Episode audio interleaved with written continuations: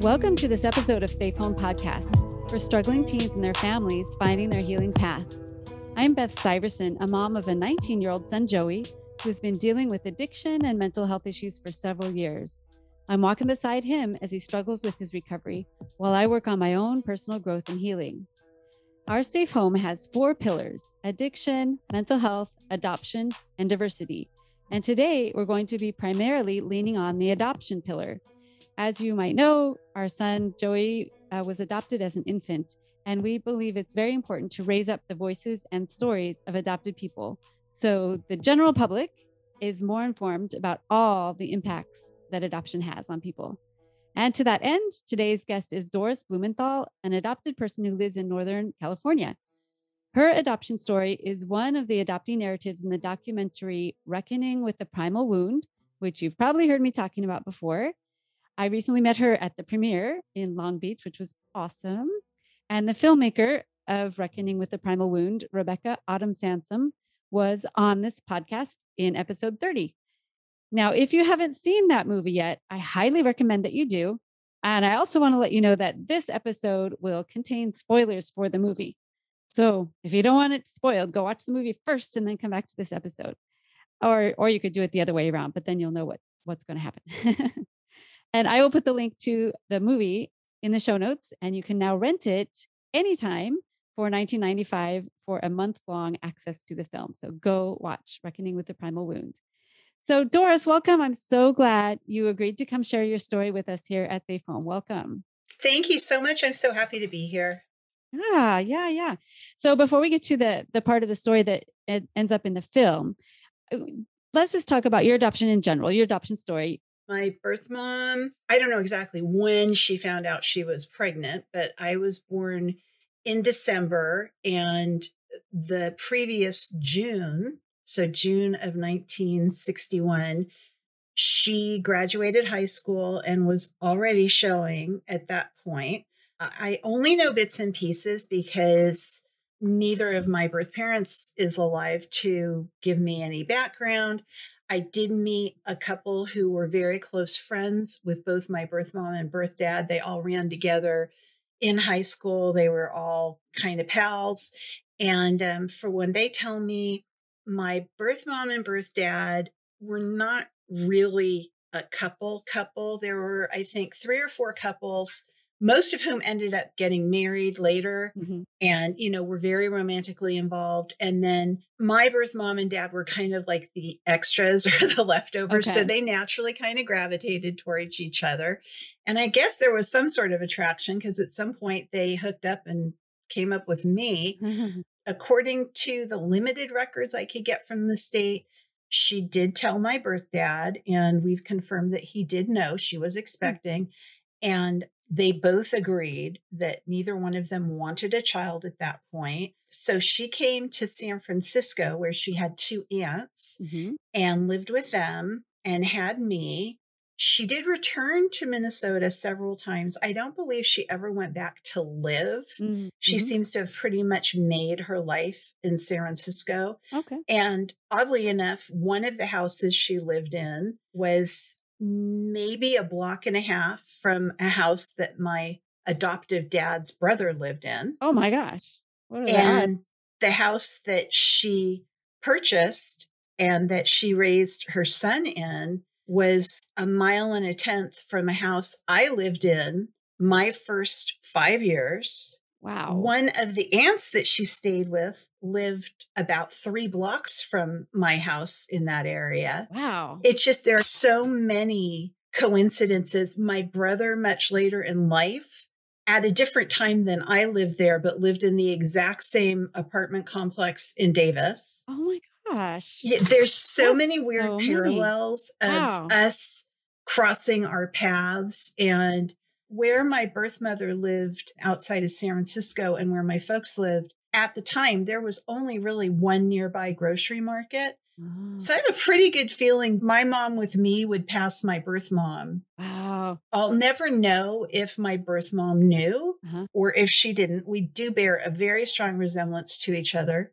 And at my wedding, a friend's mother said to me afterwards, This lady came in after the wedding started. She looked exactly like you. She sat in the back row and she left the minute the wedding was over. Oh my gosh. So I would be very comforted and happy with the idea that perhaps she did have a way of seeing oh. what was going on in my life.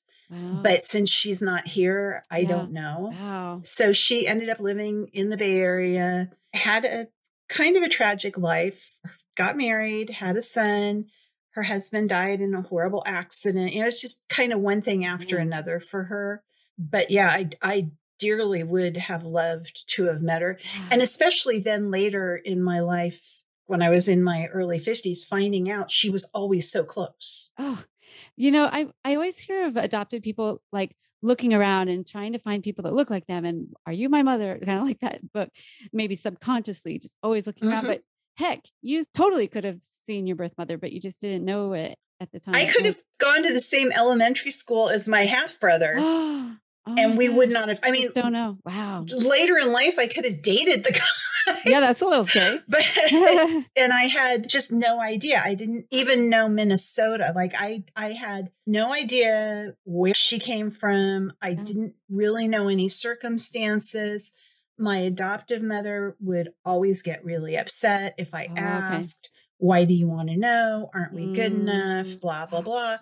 And I just don't think that people realize that for some adoptees, maybe not all of us, but for a lot of us, there's a overwhelming need to know. And I was raised by first generation Americans. Culture, our, our heritage in my family growing up was super important. We Oh. were Swedish Finns. Oh. We did the smorgasbord at Christmas Eve. Mm. I'm bilingual. I grew up with close grandparents and grew up, even though I was adopted, primarily believing myself to be a Swede Yeah. till maybe mid high school when it kind of dawned on me one day even though these traditions and everything mean so much to me, I may not be Swedish. Yeah. Did you ever find out what you are? I'm Norwegian on my dad's side, and I am German and Lithuanian and Romanian, very Eastern European. Uh huh. But no Swedes and no Finns. No Swedes, no Finns. Norwegians are close, you know. yeah, that's pretty close. And interestingly, on both sides of my birth family, the people have been here since early to mid 1800s. Wow. In my adopted family, my dad didn't get here till 1948.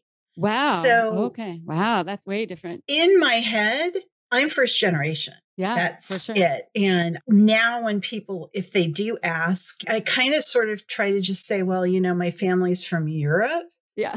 because it's so hard to get into it all. But if you say you're European, it almost sounds snooty, you know, like, well, I'm European. And so it's just things like that are very weird when you're an adoptee. yeah. And I grew up in a neighborhood that was strongly first generation and uh, from many different countries. So everybody Oh. had their own cultures and their own special celebrations strong and traditions. Yeah. Greek Easter and this Oh, and that. yeah. And so when you grow up having those traditions and then one day you realize they're really nice, but they aren't yours, yeah. it just makes you feel like you have no mooring. You're out in the sea Yeah. and all of the ports are nice, but none of them really are yours. Yeah. They're yours by environment, but not by by blood, Right. by genes or whatever. Like you're adjacent. Mhm. Interesting. Yeah, that must be very unsettling. And it sounds like your adoptive family, as was the way it was done back in the day, just didn't want to talk about it. No. We're your family. We're not talking about your birth family.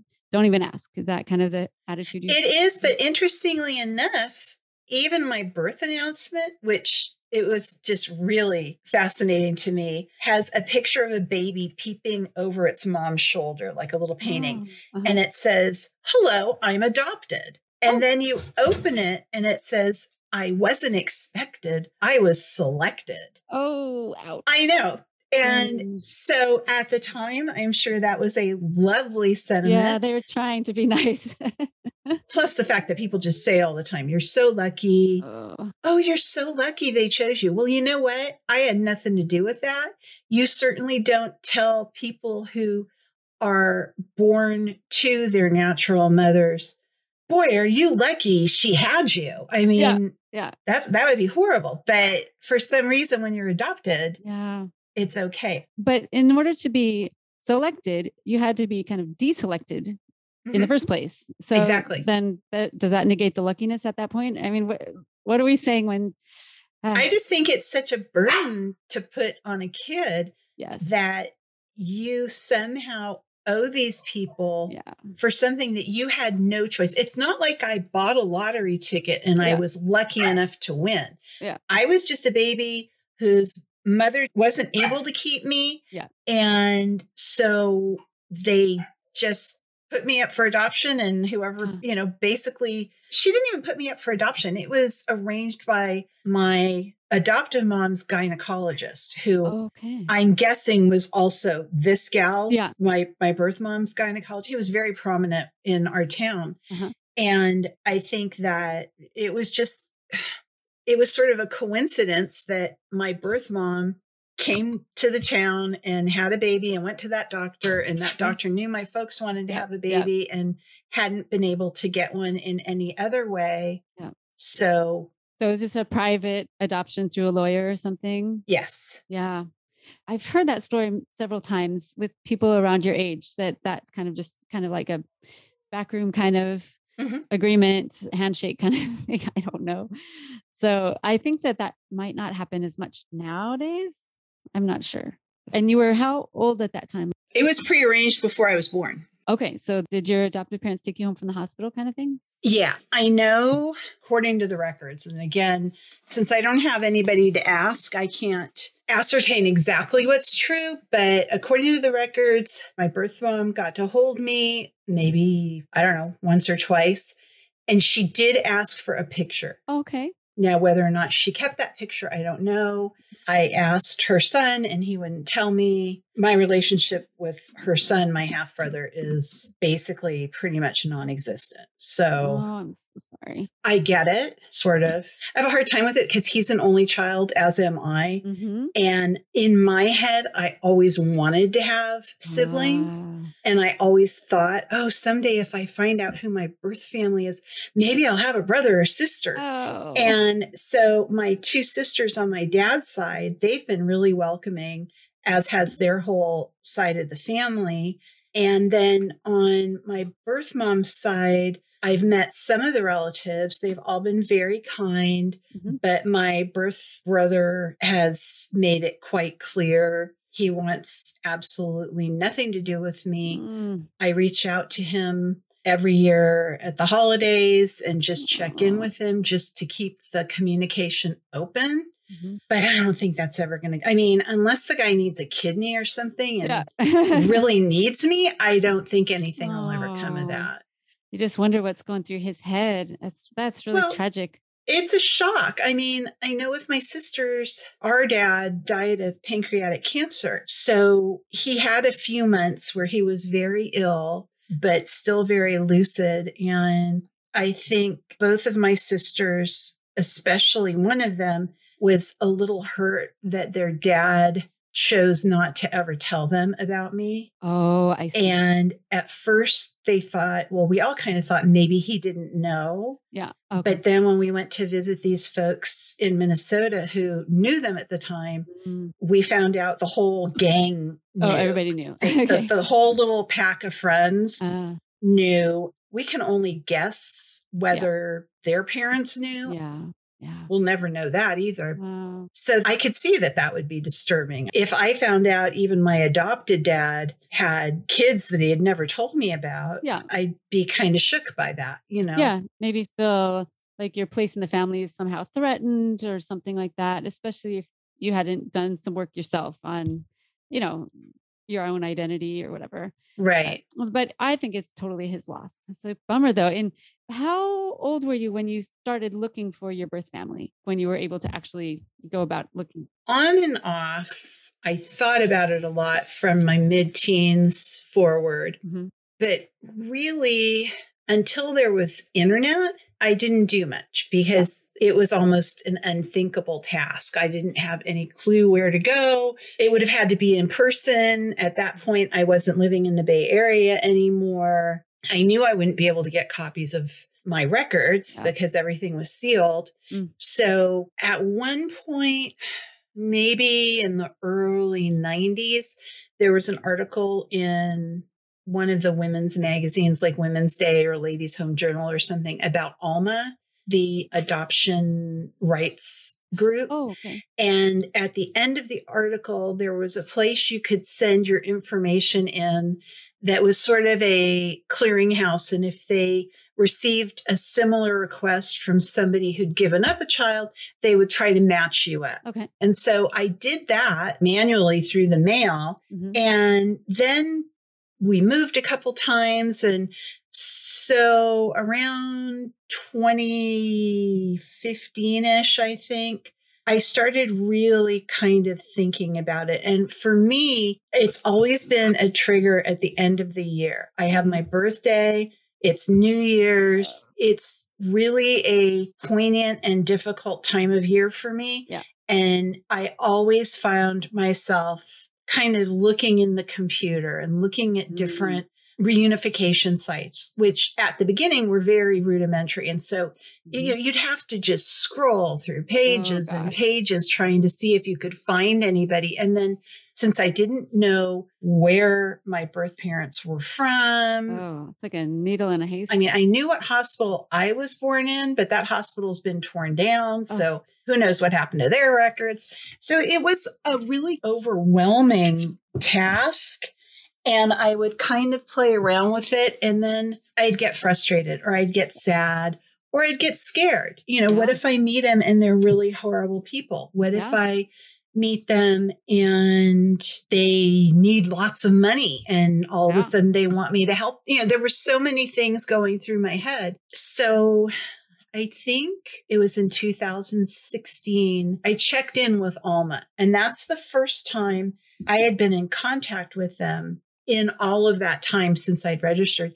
And immediately got a response saying, Well, we've been looking for you. oh, And between them and a couple other groups, I was able to find someone who had access to California records okay. that perhaps they shouldn't have. Okay. And they were able to tell me my birth dad's last name. And my birth mom's name must have been on there too. And they were both very unusual last names. okay. I found my birth dad, gosh, I think I found his obituary within a couple days. Oh, so he had already passed. And through that was able to find my sisters on Facebook.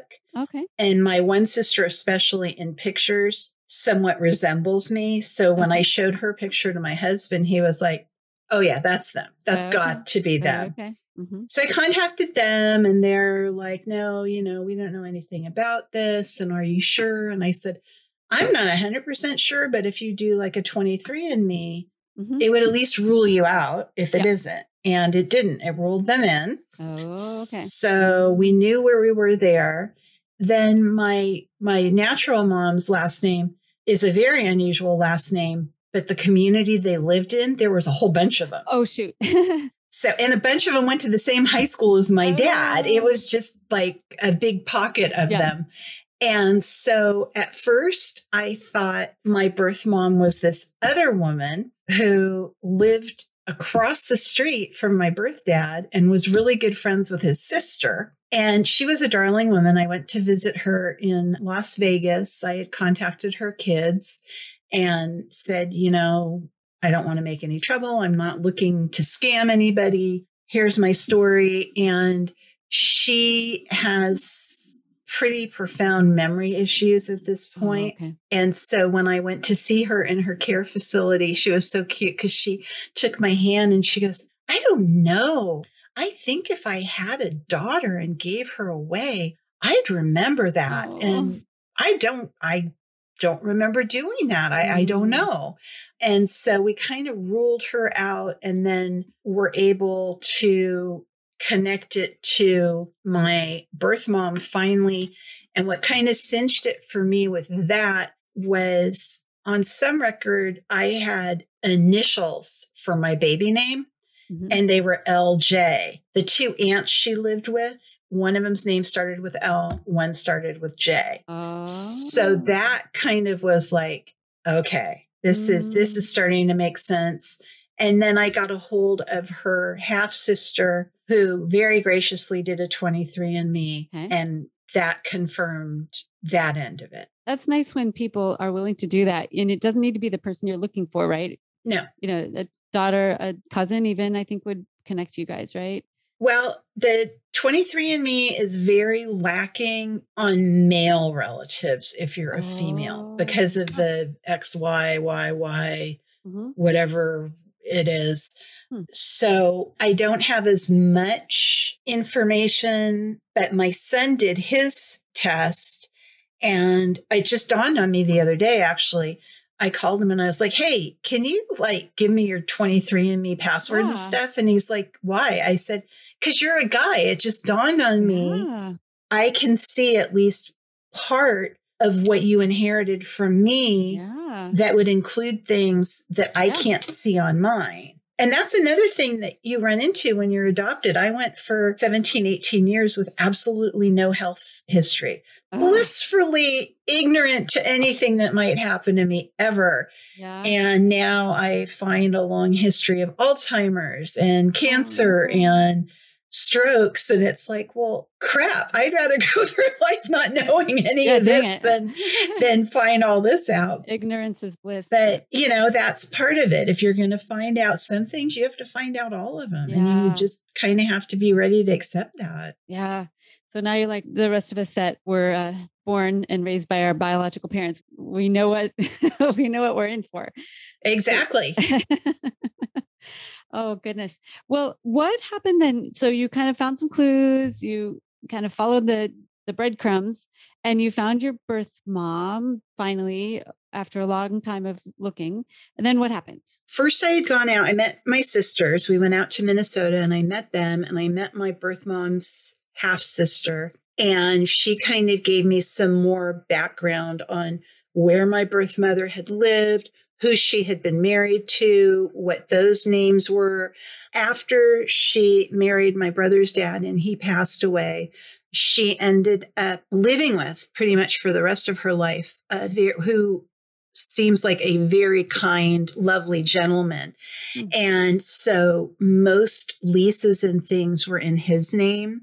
Okay. So that was a huge thing to find his name because that really helped me track down where they were. And after they lived in the Bay Area, they moved to Arizona. And Arizona has wide open records. It's oh. great. You can go online, you can put in addresses, and they tell you who owns them. And mm. so you can look up people, say on Zaba, get their address, put it in this thing, find out more. And what I had found out was after my birth mom's partner had passed away, the people she was renting from had her house sitting in their winter home, which had an apartment under the garage. And she would stay in the apartment when they were home. And then when they were gone during the summer, she would move into the main part of the house and okay. live there. Well, since I knew they were her landlords, I was able to look up who owned the house she had been living in, and then I could use their name to find out what else they owned. Okay. So that really got me right on target uh-huh, because uh-huh. now I had an address, I knew where we were mm-hmm. going. Mm-hmm. We pack up, we drive to Arizona, we get to the town, and um, the first house we went to, the first day we were there, was not her house. And I thought it was going to be. Oh. It was oh. another rental that was also owned by these folks. Okay. They didn't know my birth mom, or else they said they didn't, but they were like, nope, never heard of her, wrong place. And I was like, okay, you know, I'm kind of shooting in the dark here, but uh-huh. thank you. Next day, we went directly to the records, the property department. Mm-hmm. And the lady there had been helping me on the phone a lot. And I had wanted to bring her some flowers just mm-hmm. because she'd been so hugely helpful. Okay. So I went to talk to her and we found the correct address. And they even had the house plans. So I Oh. could see that, like, under the garage, there was an Oh. apartment. Oh wow. And I was like, this is it. I know this is You're it. like a detective. Oh my gosh. So we went over there. It was about two in the afternoon and really beautiful little home. And when you walk up this little walkway up to the front door, the whole front door was glass. Mhm. So you could just see right into the kitchen and sort of family room. And on the counter, I could see a pack of cigarettes. There was a book open face down, like you would do if you were just stopping Mhm. in the middle of a story, some glasses next to that, and a cup of coffee. Mhm. So nobody answered, but I said to my husband and my son, I said, she must have just run out to the Yeah. store or on an errand because Mhm. her everything's there. You know, Yeah. clearly somebody's just been here. So we went back to our hotel and we went to eat. And then I got a phone call. And through some misunderstandings with my brother and stuff, we finally were able to find out that my birth mom had, in fact, passed away that day and was in the house, in the bedroom. We couldn't see her. Hold on. This is just such a shock. It is so. Oh, I have like literally never had my legs go out from under me Uh-huh. before. And I've had some like pretty crazy stuff happen in my life. But had my son and my husband not been on both sides of me as we were walking and I got that call, I would have been just sprawled on the sidewalk. Wow. I couldn't believe we had come all that way. Yeah. And I didn't call. Some people have said, well, why didn't you call her beforehand? Uh-huh. I didn't call her because I didn't want to hear her say possibly that she didn't want to see Oh, me. Ah, yeah, yeah. I just, if nothing else, wanted to see her Yeah. one time. Mhm. And if you think about it, it makes sense, but it sounds really strange. I had an overwhelming need to smell her. We're Hmm. very uh, sense oriented. Mhm. You know that when you give your mom a hug, hmm there's a smell, there's a familiarity that isn't like, or any friend, anyone close to you, that isn't there for anybody else. And all I wanted was to hug her and get that sense Yeah. just even once. Yeah. So I didn't want to tell her. I figured if she didn't want me there, she could say no. And Yeah. I could say, Could I at least hug you once? She could say Yeah. yes or no. Yeah. And that would be it. How did they have your phone number? Were you in touch with your brother ahead of time? this is where I get a little confused too. I had been um, documenting our trip on Facebook for my friends and interested family and things. And I had contacted my brother several times and said, you know, I'm pretty sure you're my brother. Um, I would like to get in touch with this person. Could you let her know I'm looking?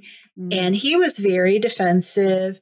He told me, while not admitting she was my parent, she didn't want to see me. And I've never known until ever whether or not he really discussed it with her. Yeah, we'll If he thought he was just doing what was best for her, I don't know. So the first day we were in the town and we went to the wrong house, the next day I got a Facebook message from my brother saying, It's my understanding you're there. You're asking intrusive questions. You're bothering Mm. people. I'm going to call the police Oh for gosh. harassment. And by the way, you also have pictures of my mom on Facebook, and you can't do that because you don't have her permission. Oh and I very politely wrote back to him and said, I own the picture. I can pretty much put it on a billboard if I want Yeah, to. As yeah. long as I'm not making money off of it, honey, I can do anything I want with her picture. Yeah. And I'd gone to only one house, asked if she lived there, and left. So I didn't really see that as harassment. So even before your mother died, your brother was after you just for trying to find her. he was unhappy and I believe in his own way trying to protect his mom. Mhm. He also does seem like a very private person. Okay. Mhm. And I think perhaps was kind of trying to keep his life the way it was. Yeah. He does have a child and she has no aunts or uncles on his side. I would dearly love to be her aunt. Well, I'm sure that adoptees run into this a lot. People make you feel like you're some sort of criminal for just wanting to know your genealogy for crying out loud. They do, but at the same time, the women in the 60s who gave up their children were promised they would never be exposed. Yeah, that's true. So it's a really hard line for someone who's adopted to try to fill what needs they have while causing the least amount of disturbance Yeah. and upset possible. And I tried very hard to be sensitive to everyone's needs. And, you know, he would say something like, well, her need for privacy trumps your need for information. Uh, And I was like, I'm sorry, but I believe my need for information trumps her need for privacy. I'm not going to expose her. I'm not going to go out in the world and tell everybody her name or your name. Yeah. But in a way, in my opinion, being a human being, I would think that she would understand why I might want some of this information. sure. And in her case specifically, because she came from kind of a fractured marriage and was shuttled around a little bit. So I would have, or I did hope that that would give her more empathy for my situation yeah. and the need to know where I came from, what Yeah. makes up my life, why I am the certain ways I am. For instance, I was a smoker for many, many years. I literally feel like I came out of the womb wanting a cigarette. Wow. As a kid, I thought it was the most glamorous thing. Neither of Mhm. my folks smoked, but I had aunts and uncles who did. It was like, wow, I can't wait till I smoke. I'm going to be so cool. And it was this just drive. Mhm. Um, I'm sure my mother smoked my birth mom while she was pregnant. She was a Mhm. lifelong smoker. Yeah. Oddly enough, when she died, the brand of cigarettes that I had always smoked is what was in her pocket. oh my gosh. And this is back, you know, when there were still a ton of different brands. Yeah. yeah. And Wow. it was just so weird reading she had a pack of Benson and Hedges ultralight 100s because it's a very Oh obscure brand. And I was like, shut up.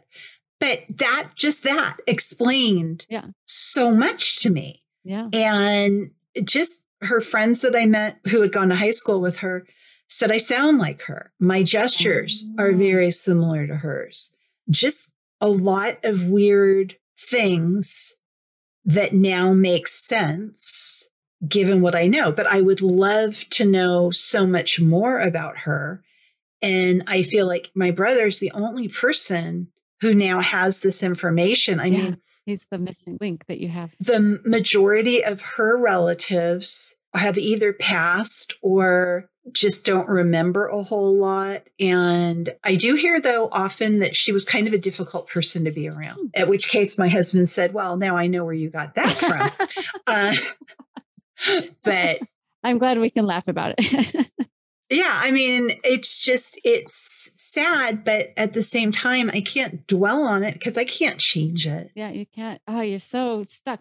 Now, okay. So then you intimated that your brother implicated you. So, how she got my number was the we'd gone there about two, and there was nobody home. We thought. So then I called her house and okay. or her cell phone, and I said, um, you know, this is who I am. We're only here till tomorrow. I just really want to see you once. If you're not comfortable with us coming to your home, we can meet you for a coffee. We can meet you in a park. We can bring your friends, whatever you're comfortable Mhm. with. So when the police, she didn't show up to a luncheon, and evidently she was always very dependable. Her friends tried to call, there was no answer. They called the sheriff and said, We don't know what happened to our friend. Could you do a safety check? Safety check. Uh-huh. They went out. I was the last number on her Oh, cell. So they called me. And then I had to explain this whole bizarre situation. oh my gosh. And then they said, Well, you know, we need somebody to identify her. And I said, I can't. I've never met her. I know what she looks like, seen a picture, but I don't think I said, you know, she has a son and he lives Mhm. back east. And so they asked for his name. And I said, I don't have a number, but I'm sure he's probably in her cell phone. Then they called me back and the officer said, Where are you? And I said, We're walking back to the hotel. And he said, When you get there, I need you to stay there because I need to interview you. And I said, All right, you know, I don't know what I can add because I literally have never met her. Yeah. And he Yeah. said, Well, your brother mentioned you might be a person of interest. Oh, jeez. Oh, So Lord. They came and interviewed me and luckily i had been at that um the county records office Yeah. so i said you know this is where i was i'm with my husband and my son honestly do i really look like somebody who would come and clunk her mother over the head Yeah. and not take anything and leave her in a locked house and none of it makes any sense you know and i don't know if it was his grief Uh-huh. or just he didn't want to believe it. Interestingly enough, I do have a hereditary blood clotting disorder. Mm. And there's a history of strokes on Okay. her side of the family.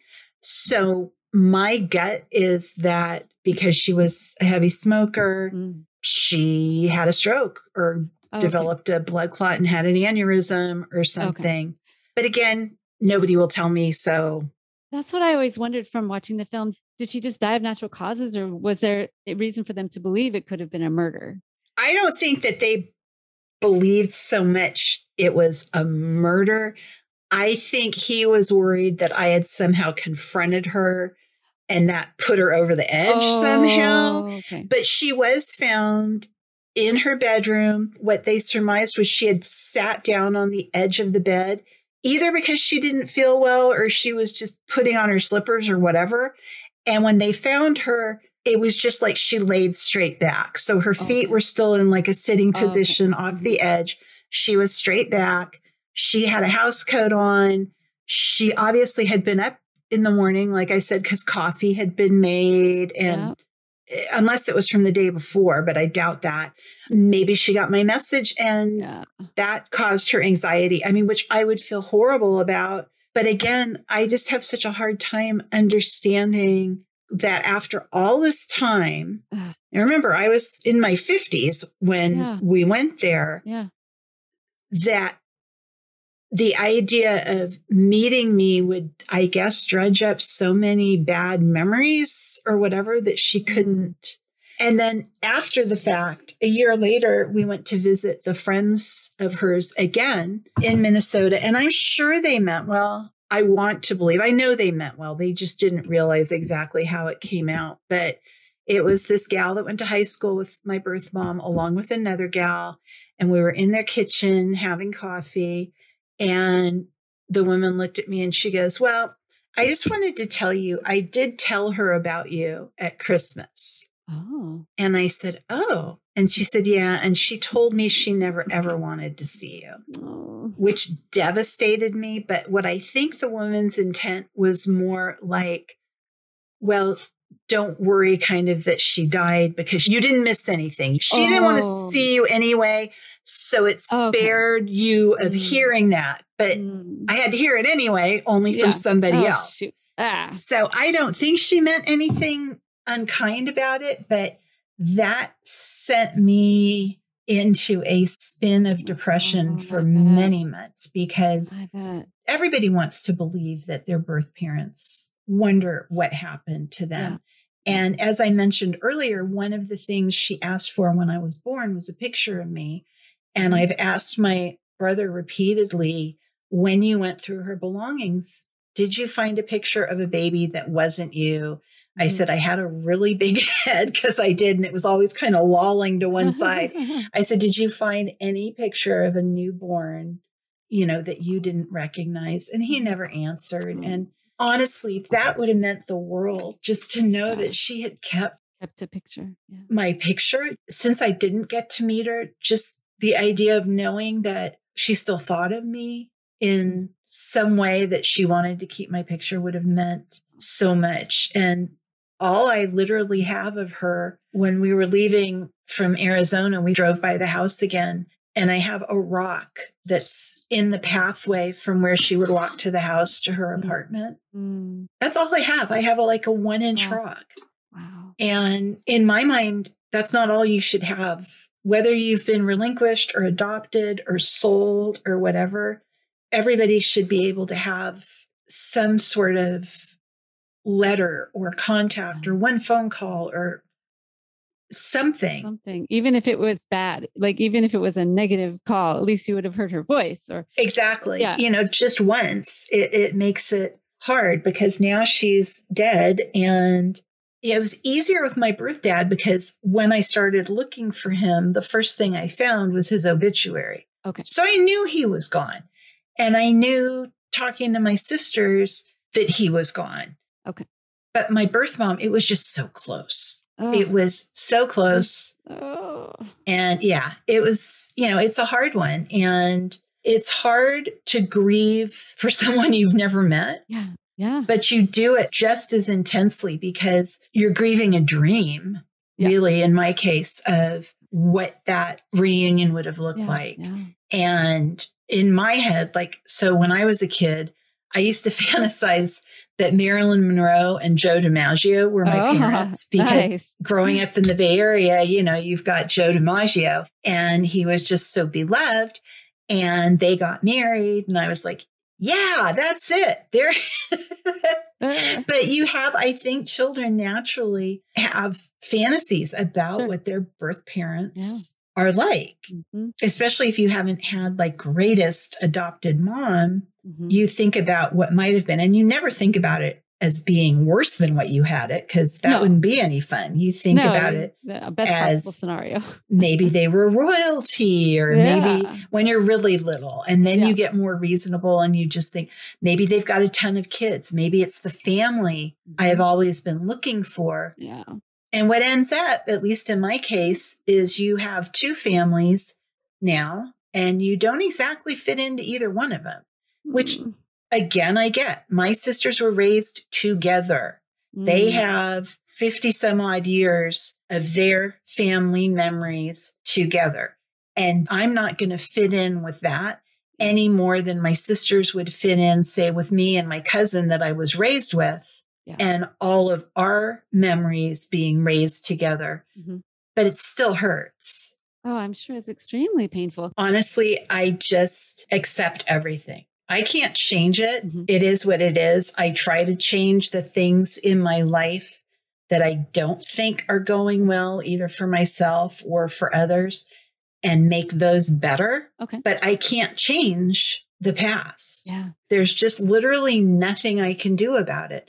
And I have my sad days about it, Mm, but at the same time, dwelling on it doesn't do anybody any good at all. And it sure doesn't help me any. Yeah. So maybe I'm running away from it, maybe I'm not, but I tend to try to take care of other people mhm. in all the ways I always wanted to be taken care of, which Ah, mhm. presents its own set of problems sometimes because you get Yeah. taken advantage of or whatever. But that's just my way of coping. Yeah. You've probably seen on my Facebook, I love to cook and Mhm. I work part time on and off as a personal chef. And anybody, anybody who's having a hard day or whatever, I'm the first one here. Here's some enchiladas or here's a lasagna. I really want the people in my circle to feel loved and cared about because I didn't always have that. Um, I do now. I don't always trust in it. And I think that's something that adoptees all have in common, Mhm. or most of us do. I, I've met a few people who are like, I have no desire to meet my natural parents. Mm. I don't feel like I got cheated. And I, that's great. I wish I could be Mhm. in that spot, but that isn't who I am. So, and I don't feel bitter about it. It's just sad to me that there are a lot of other people in my situation who also can't get any help because they won't open up the records. And Yeah. I've, I've just never in my life heard where a person couldn't read their own records. Yeah. Those are mine, you know, Yeah. but That's about you. Yeah, I know there's people working in this legal arena to try to get records opened up. But yeah, that's something that a lot of people I didn't realize until I started really looking at this adoption issue. But yeah, that is really a civil rights issue to me that you can't obtain your own birth records with your own information where you know your parents your birthday and well and then if you look at people who have come from other countries and been adopted i can't even imagine how difficult yeah. that might be because yeah. you have a whole other language and if you haven't been raised even if that was your birth parents native tongue mm-hmm. if you aren't raised with that language yeah. You're really going to be yeah. out of luck and if nothing else it would just be really nice for every adoptee all over the world. And this is where Doris's mind goes. It would be so nice. It's not going to happen, but gosh, it would be great that every adopted child comes with a long written narrative mm-hmm. of not just your birth parents, but, and you don't even have, to, if you're not going to identify them, that's great. But tell me, my great grandfather was a farmer, or tell yeah. me, you know, my great great aunt discovered pepper. I don't know, whatever. Yeah.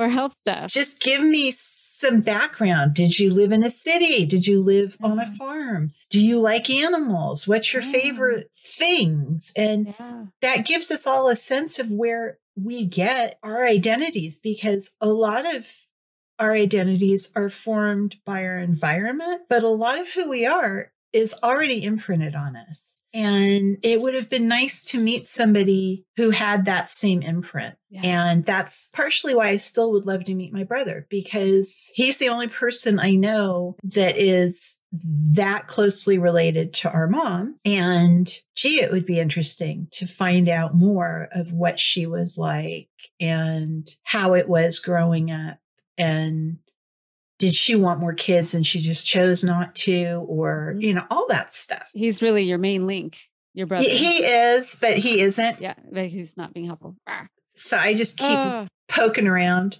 i have her old yearbooks because oh, my birth dad one of his sisters was in her class oh. so she gave me all of her yearbooks, which was really cool. Nice. And just to see what clubs my birth mom were in and stuff like yeah. that. Well, I hope that anyone who's listening that has not been touched by adoption can can get a sense for kind of the missing pieces that adoptees all over the world have to deal with and just just how that must feel to just have so many parts of your identity that are not known and in your case just like one day ah one day off shoot I know. It's just so tragic. It's just like so It is it's it's so surreal that even now I kind of blink and say, did that really happen? I bet you couldn't write it, you know, no, you couldn't. complicated story.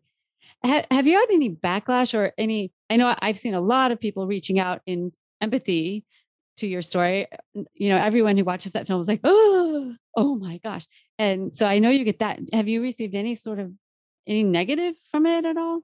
People in my extended adopted family in discussing my adoptive mom are very angry that I mm. have spoken not so nicely of her. I've never said my adoptive mom was a bad person. My adoptive mom was mentally ill and she could not help how she was. And I totally accept that. She just wasn't quite right. And she definitely was not mother material. Oh. But her side of the family, with a few exceptions, has all but disowned me now. Oh, gosh, more loss. But oh. the thing is, again, they weren't really my family. And I have been reminded that not in mean ways, but my whole life. Like yeah. I'm a foot taller than everybody, you know? Oh. And so people would be like, wow, she's tall. Yeah, well, she was adopted or whatever. It's fine. Oh. It's not like it's a secret, but there was always this sort of slight sense of you're just not quite one of us. Yeah, you're othered all the time. And I get that, you know, and and I understand that you don't always necessarily treat an adopted child, especially I would think a child who was not adopted at birth, but was adopted much older. Like if someone adopts say an 11 year old, mm-hmm. I can't imagine being the aunt of that child and going from one day of not knowing that child to the next day just, I love you, because that's not reasonable. I mean, yeah. you don't just suddenly love a stranger because they became related to you. Mm-hmm. You have to learn what they're about and decide. Yeah. But growing up in an extended family that had a lot of children, my mom was the only one who only had one child. Most everybody had three or four. Mm. There were a lot of things that made it evident that I was different. I had different coloring. I had, when I was little, crazy curly, bright red hair like nobody else had, you know, and just I looked a little different. I wasn't their blood. And I tried as a kid so hard to fit in. Oh. And then finally I was like, nah, I'm not going to bother with that anymore. Oh, But it, it just is what it is. It was a different era. There were a lot of things going on in the 60s nobody talked about. Yeah. People would beat their wives. I mean, my mom had a friend who'd come over with a black eye, and I'd be like, God, what happened? My mom would be like, Oh, we're not going to talk about it oh, there's so many secrets. because you just didn't. And so I think my mom being mentally ill, everybody knew, but nobody talked about. it. And Oh. maybe there's a little guilt there. Like, Mhm. okay, we let this woman who couldn't adopt, they all knew that she had tried to adopt. Oh, she tried to adopt through an agency or something? Oh, several and was turned down. oh, oh, because of her mental health? Presumably, because according to my mom, there was nothing wrong with her. Uh-huh. It was everybody else. Okay, sure. But I wonder if there's a slight bit of guilt or feeling like knowing now what they know, they could have done more, but they didn't know it then yeah, as much. So they couldn't have done any more. yeah. I hope that today that people realize that those secrets are just toxic and not helpful. They make everything worse. So cut it out the secrets with whatever. Just Yeah. Let's be more upfront with each other. That's what we're trying to do here at Safe Home is, is bring up these adoption trauma, for instance, or suicidality or addiction, all the stuff that no one wants to talk about. We're talking about it. And we think that the more we talk about this stuff, the more people can heal and, you know, learn about themselves and ah, learn about each other. What advice would you have for an adopted person who would like to be in reunion? What would you tell them? I would tell them, and I have told people, first of all, go into it expecting the very worst because hopefully you will be pleasantly surprised. Yeah. Don't go into it thinking these people are going to be your new good buddies. They may. Mhm. I have my two sisters. I love both of my sisters very deeply. One of them is a little more separated from me than the other, and I fully accept that. Mhm. That I was a shock to them. Mm-hmm. I get that. Mhm. Hope for a happy ending, but don't expect it. Mm-hmm. And be prepared for some surprises mm-hmm. along the way. But it can also not turn out well at all. And I think you just have to be as prepared as you can be. It's not going to make it any easier if there is grief involved. But at the same time, it probably won't be as devastating as if you go into it thinking, oh, we're all going to be a happy, jolly family. And Yeah, you kind of still yourself up uh, beforehand, just just in case. yeah. And just remember that as much as you may want to meet them, they may not want to meet you that same amount of, you know, they may not have that desire. Yeah. And that's the hardest thing to accept because once you start finding names and places, you want to go there. You you've been thinking about it for, you know, your whole life. yeah, yeah. And then you hit these roadblocks and you can't. Or you find somebody and you're sure it's your mom and it isn't. So it's been it's been an interesting journey. Oh, interesting to say the least. Your story is very unusual and just very eye-opening about you know what can happen and just the layers of grief that are inherent in in any adoption because there's loss there no matter what, right? Is there anything else you'd like to share that I haven't asked you about? No, except I highly recommend that everyone read the book, The Primal Wound by Nancy Verrier. Um, I don't get paid for recommending the book or anything like that. I didn't read that book until very late in my life, and I wish I had read it 30 years ago because it is fascinating and so validating about this sort of sense of loss, or in my case, sort of an emptiness that I went Mhm. through my life with and that I never knew exactly what to attribute it to. And then after reading Nancy's book and thinking about the fact that while we are growing within our birth mother, that 10 months is a huge bonding time.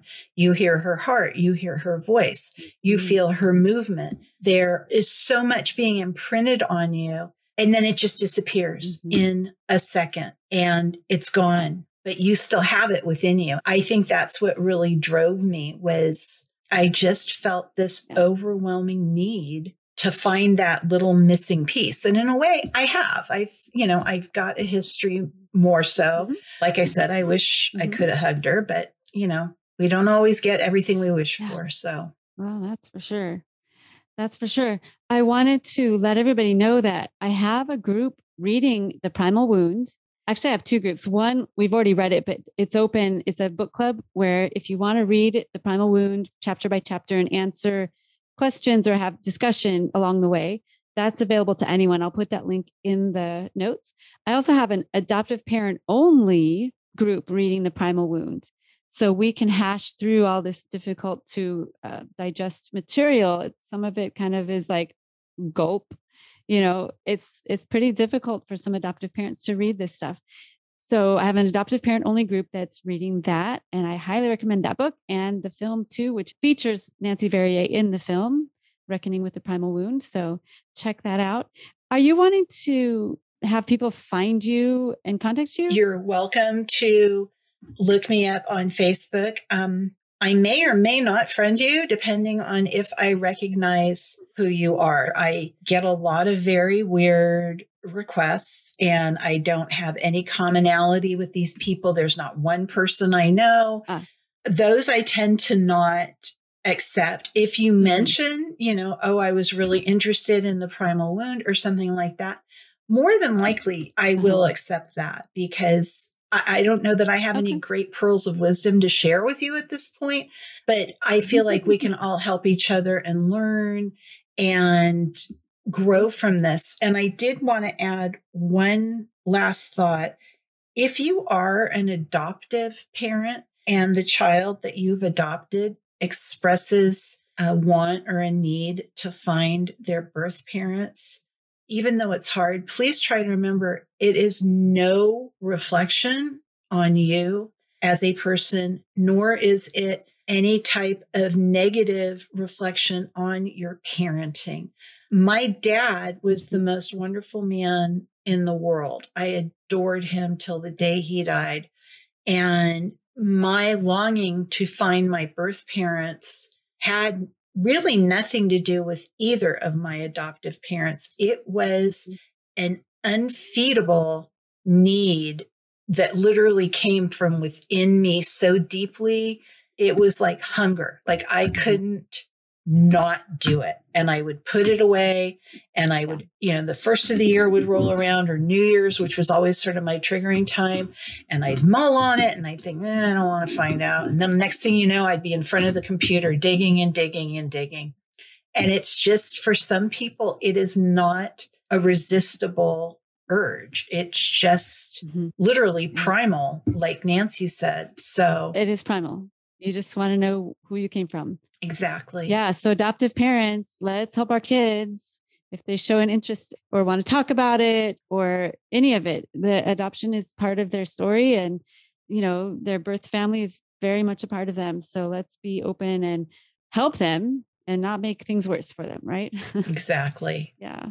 Well, thank you very, very much for coming on and sharing your story with us, Doris. I really appreciate it. Thank you so much, Beth. I'm so happy to be here. And I know you said your one group is for adoptive parents only, but if they're ever comfortable and want to talk to an adoptee, I would love that because I think that when you adopt a child, sometimes there's more worry Am I doing the right thing? Am I handling this? And I'm certainly no expert, and I'm not here to tell anybody their parenting is good or bad.